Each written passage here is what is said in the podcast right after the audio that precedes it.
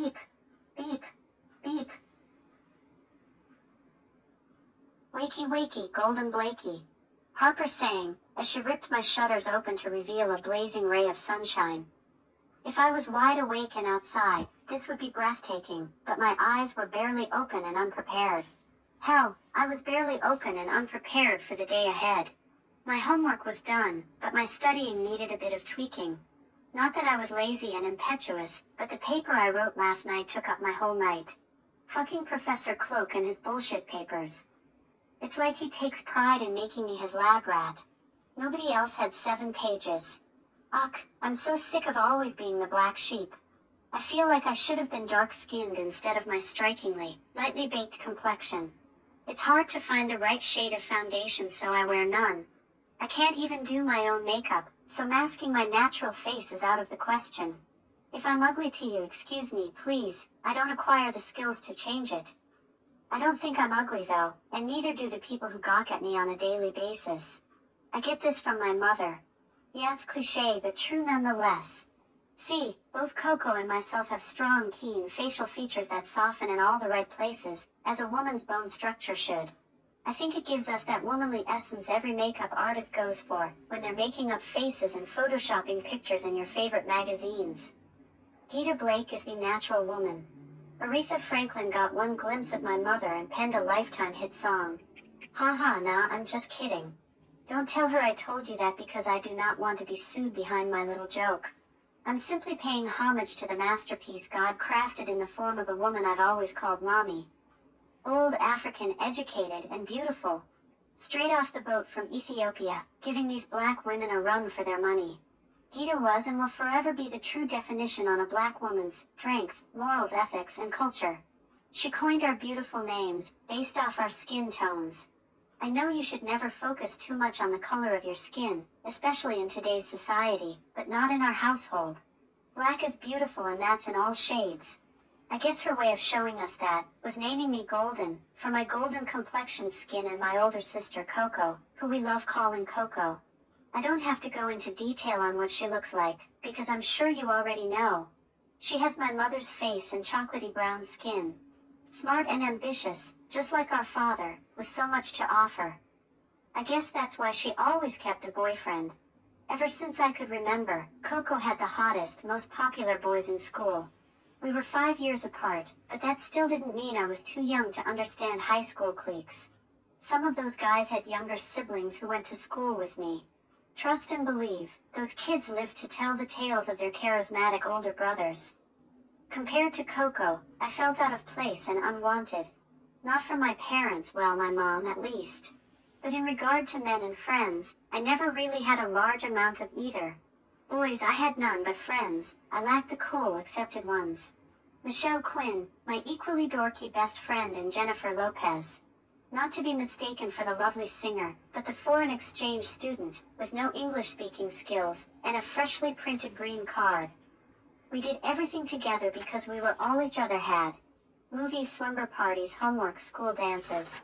You name it, we tripled it.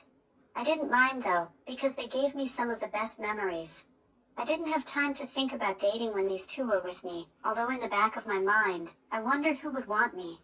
Seeing a couple kiss, share a laugh, or even dine together, left me feeling empty.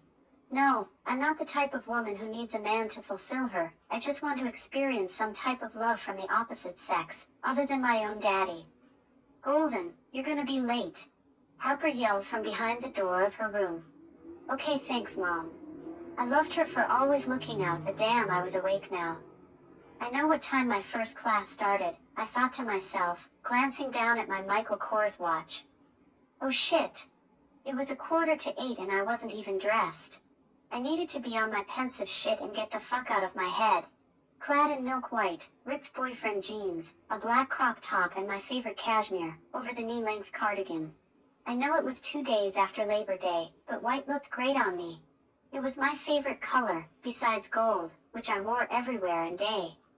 Five piercings in each ear, filled with gold hoops and studs, four gold chains, two nameplates with my name golden and best friends forever, to signify the lifelong friendship between Michelle and Jen, herringbone chain and an 18 count gold necklace with a diamond heart in the center of it. An heirloom I received my freshman year in high school, when my grandma Emma was on her deathbed. Well, technically, she wasn't as sick as she was sophomore year, but we knew she was on her way out. She knew it. That's why she passed down a lot of her stuff to me and Coco. Each finger had a ring and midi ring on it. Gold was my go-to accessory. Like I said, it looked great on me. Oh wait, I said that about white, but gold did too. I'm golden, remember? Just living my life like it's golden. You're Goldie, I'm out. Harper threw up her piece and was on her way. I followed suit, grabbing my wallet keys and an orange. I prayed to God the juice didn't squirt everywhere and ruin my clothes.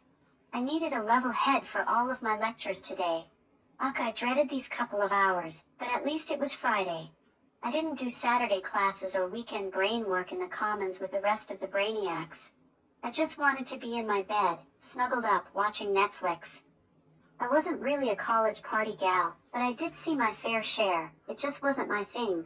From clubbing, fraternity and sorority splashes and regular get-togethers, I preferred my bed. It was the best place to be when you weren't bedroom experienced.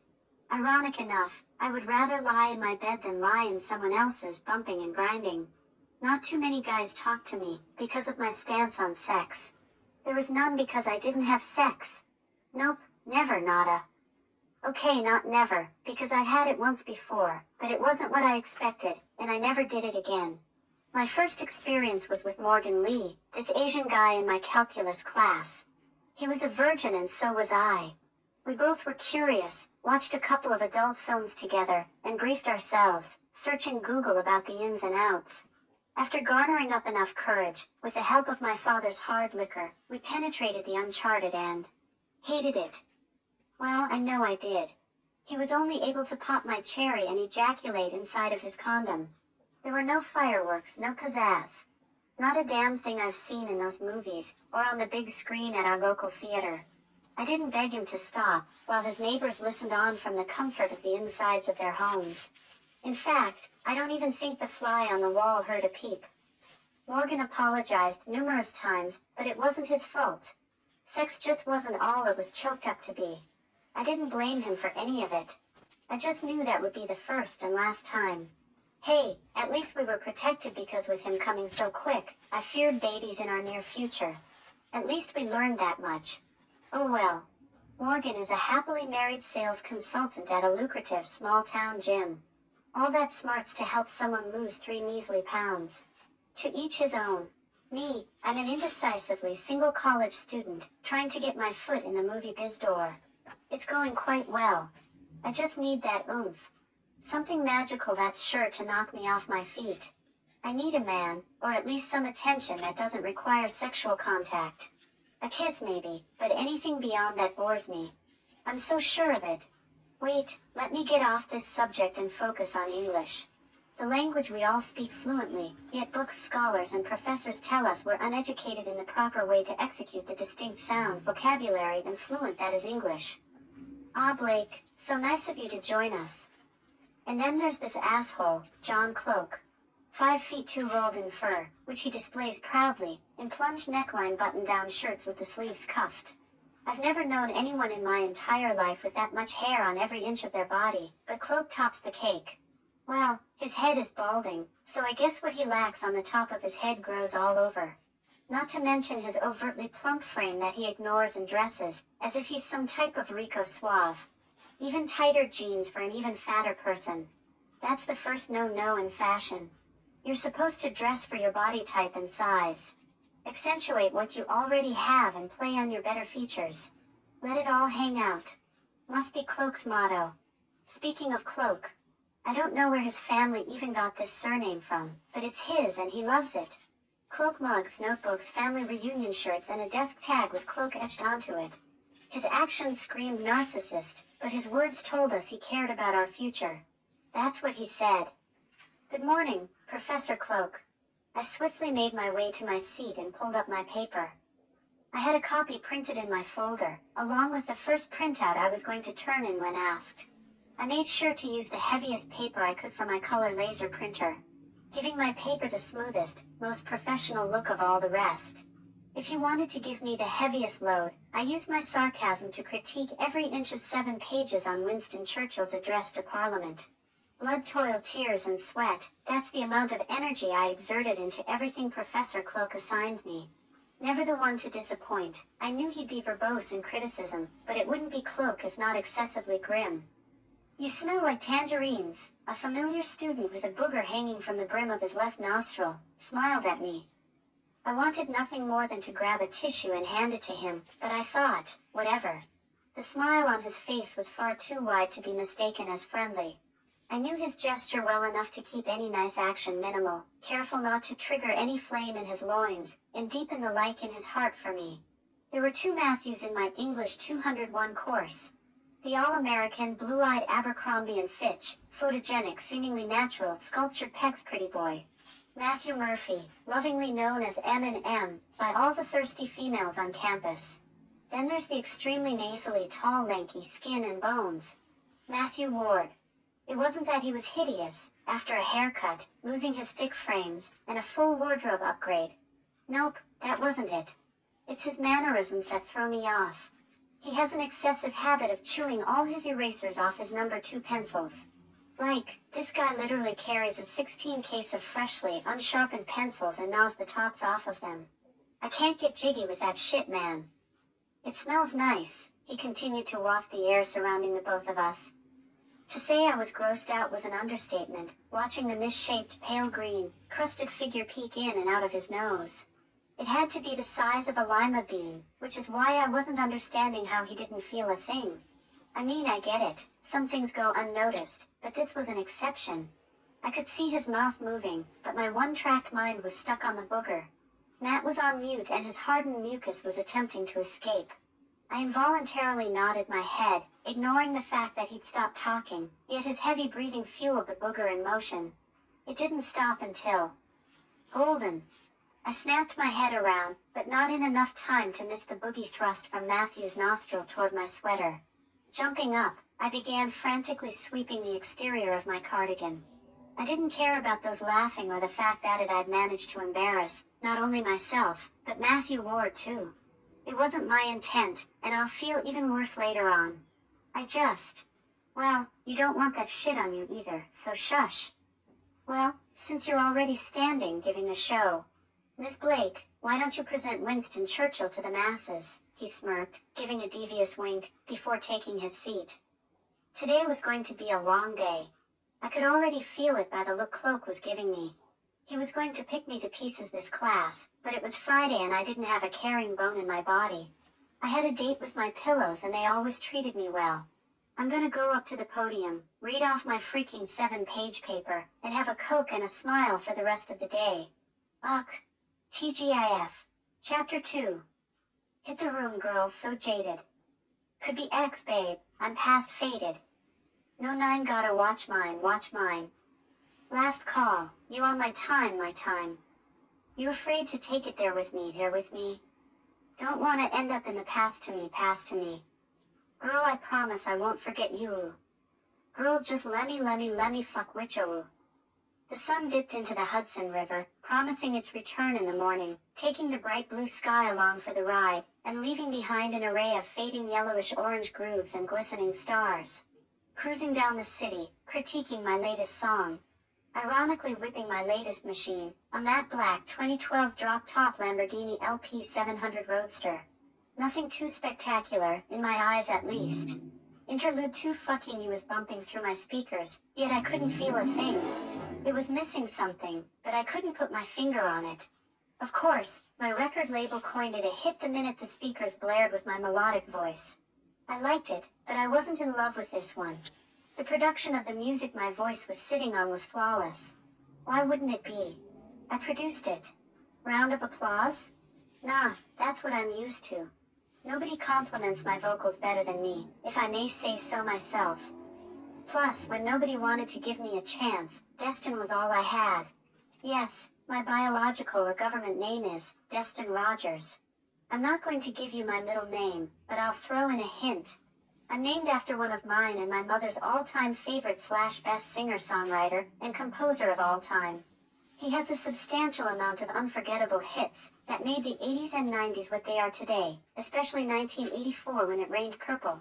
I think that was his greatest year. Yup, you know who he is and now you know my full name. Just make sure you don't go telling the tabloids or tweeting this shit.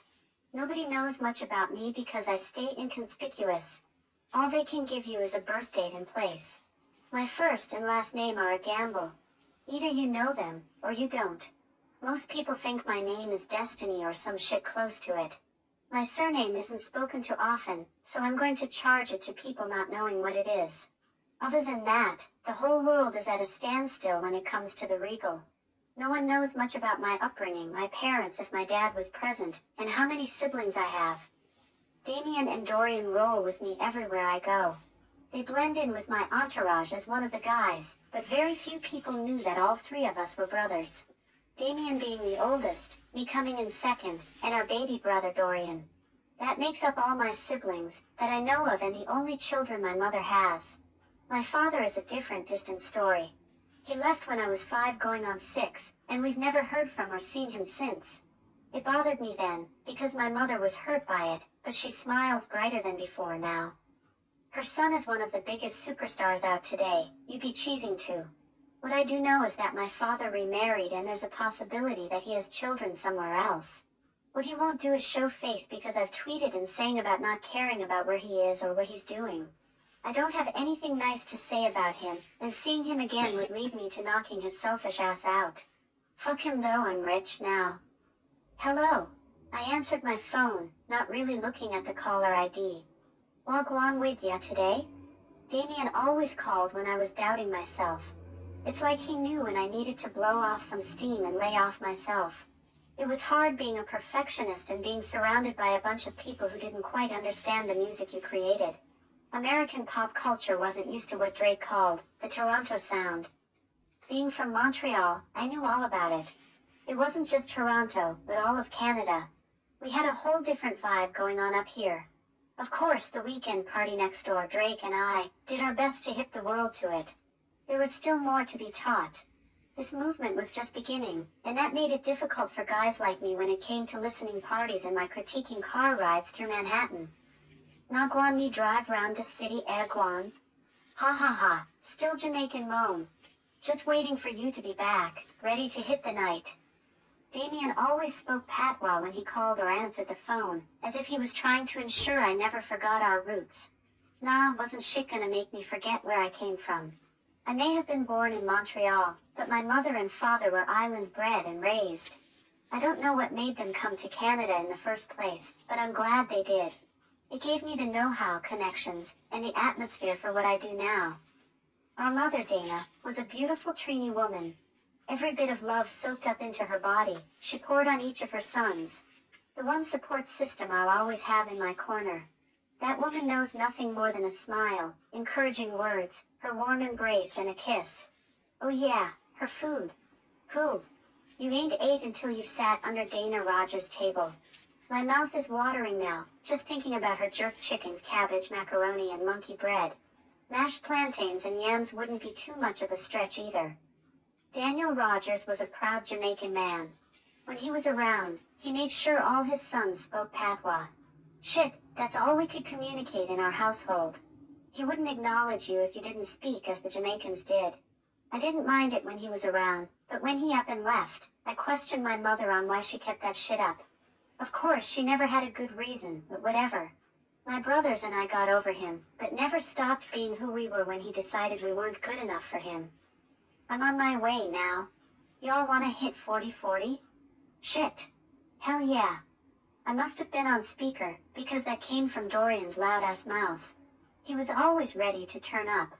I couldn't blame him though, being that he was freshly 18, and his older brother was world famous. That's the best thing that can happen to any teenager. Hell, I'd take advantage of the perks too. Cool. Me gan. Me gone. I floored the gas, hanging up the phone. It was going to be another wild night for me and the guys.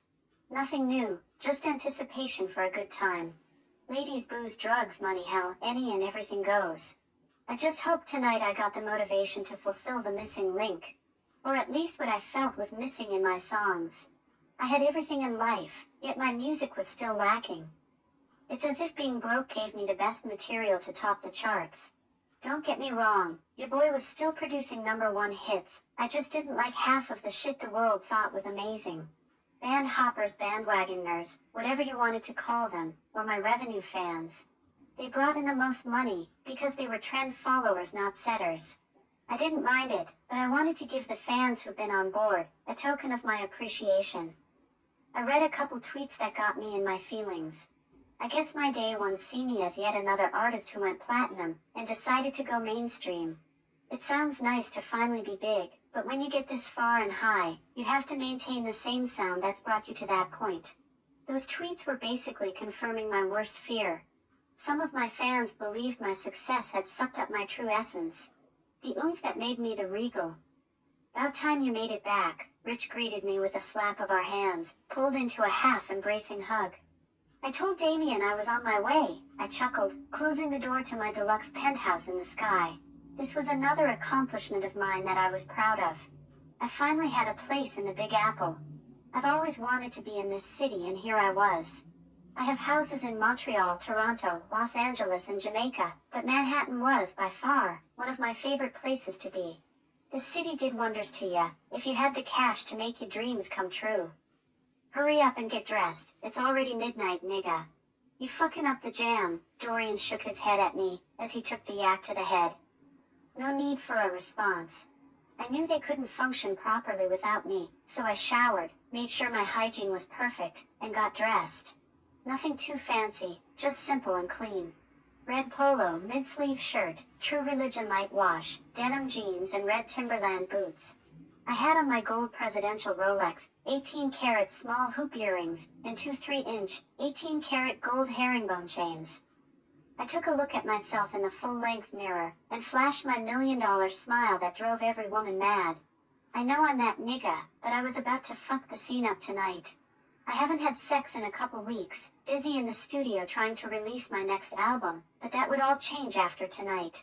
Somebody's girl was coming to the telly with Regal tonight. About time, pretty boy, Damien grinned, as he opened the door and walked out. Everyone in my house followed suit, stomping loudly just to piss me off, because I was real anal about being considerate to those living underneath me. Yeah, the walls were built to withstand the test of sound, but it was the thought that counts. Opting to ignore these hooligans before me, I made sure the alarm was set, and my front door was locked. I probably would end up sleeping at the Trump anyway. Never one to reveal my address to no bitch. I didn't want to risk her trying to show up and play that desperate girl role on me. Shit, you can bawl your eyes out all you want in front of a public hotel, and be escorted off the premises. Not my problem. What I am about to do, is party until my legs collapse. Drinks on me, bottles too. All this money in my pocket can't go to waste, and I'm feeling myself. Got my brothers with me niggas too. 4040 is packed with the finest women New York has to offer. Which one wants a night with a nigga like me? Regal here, Regal here, come here, with Regal here. Chapter 3 After sitting through excruciating lectures, reciting papers, and being called out on numerous occasions, poop wasn't even the word. I got home, slept for two hours, and was now in the kitchen cooking up some grub. My stomach was running on leftover orange fumes and herbal tea I'd snuck from Starbucks. I've never gone this long without eating and now I'm paying for it. Grilled cheese dipped in ketchup would have to suffice. I better make it too, a bag of popcorn and a glass of Chardonnay.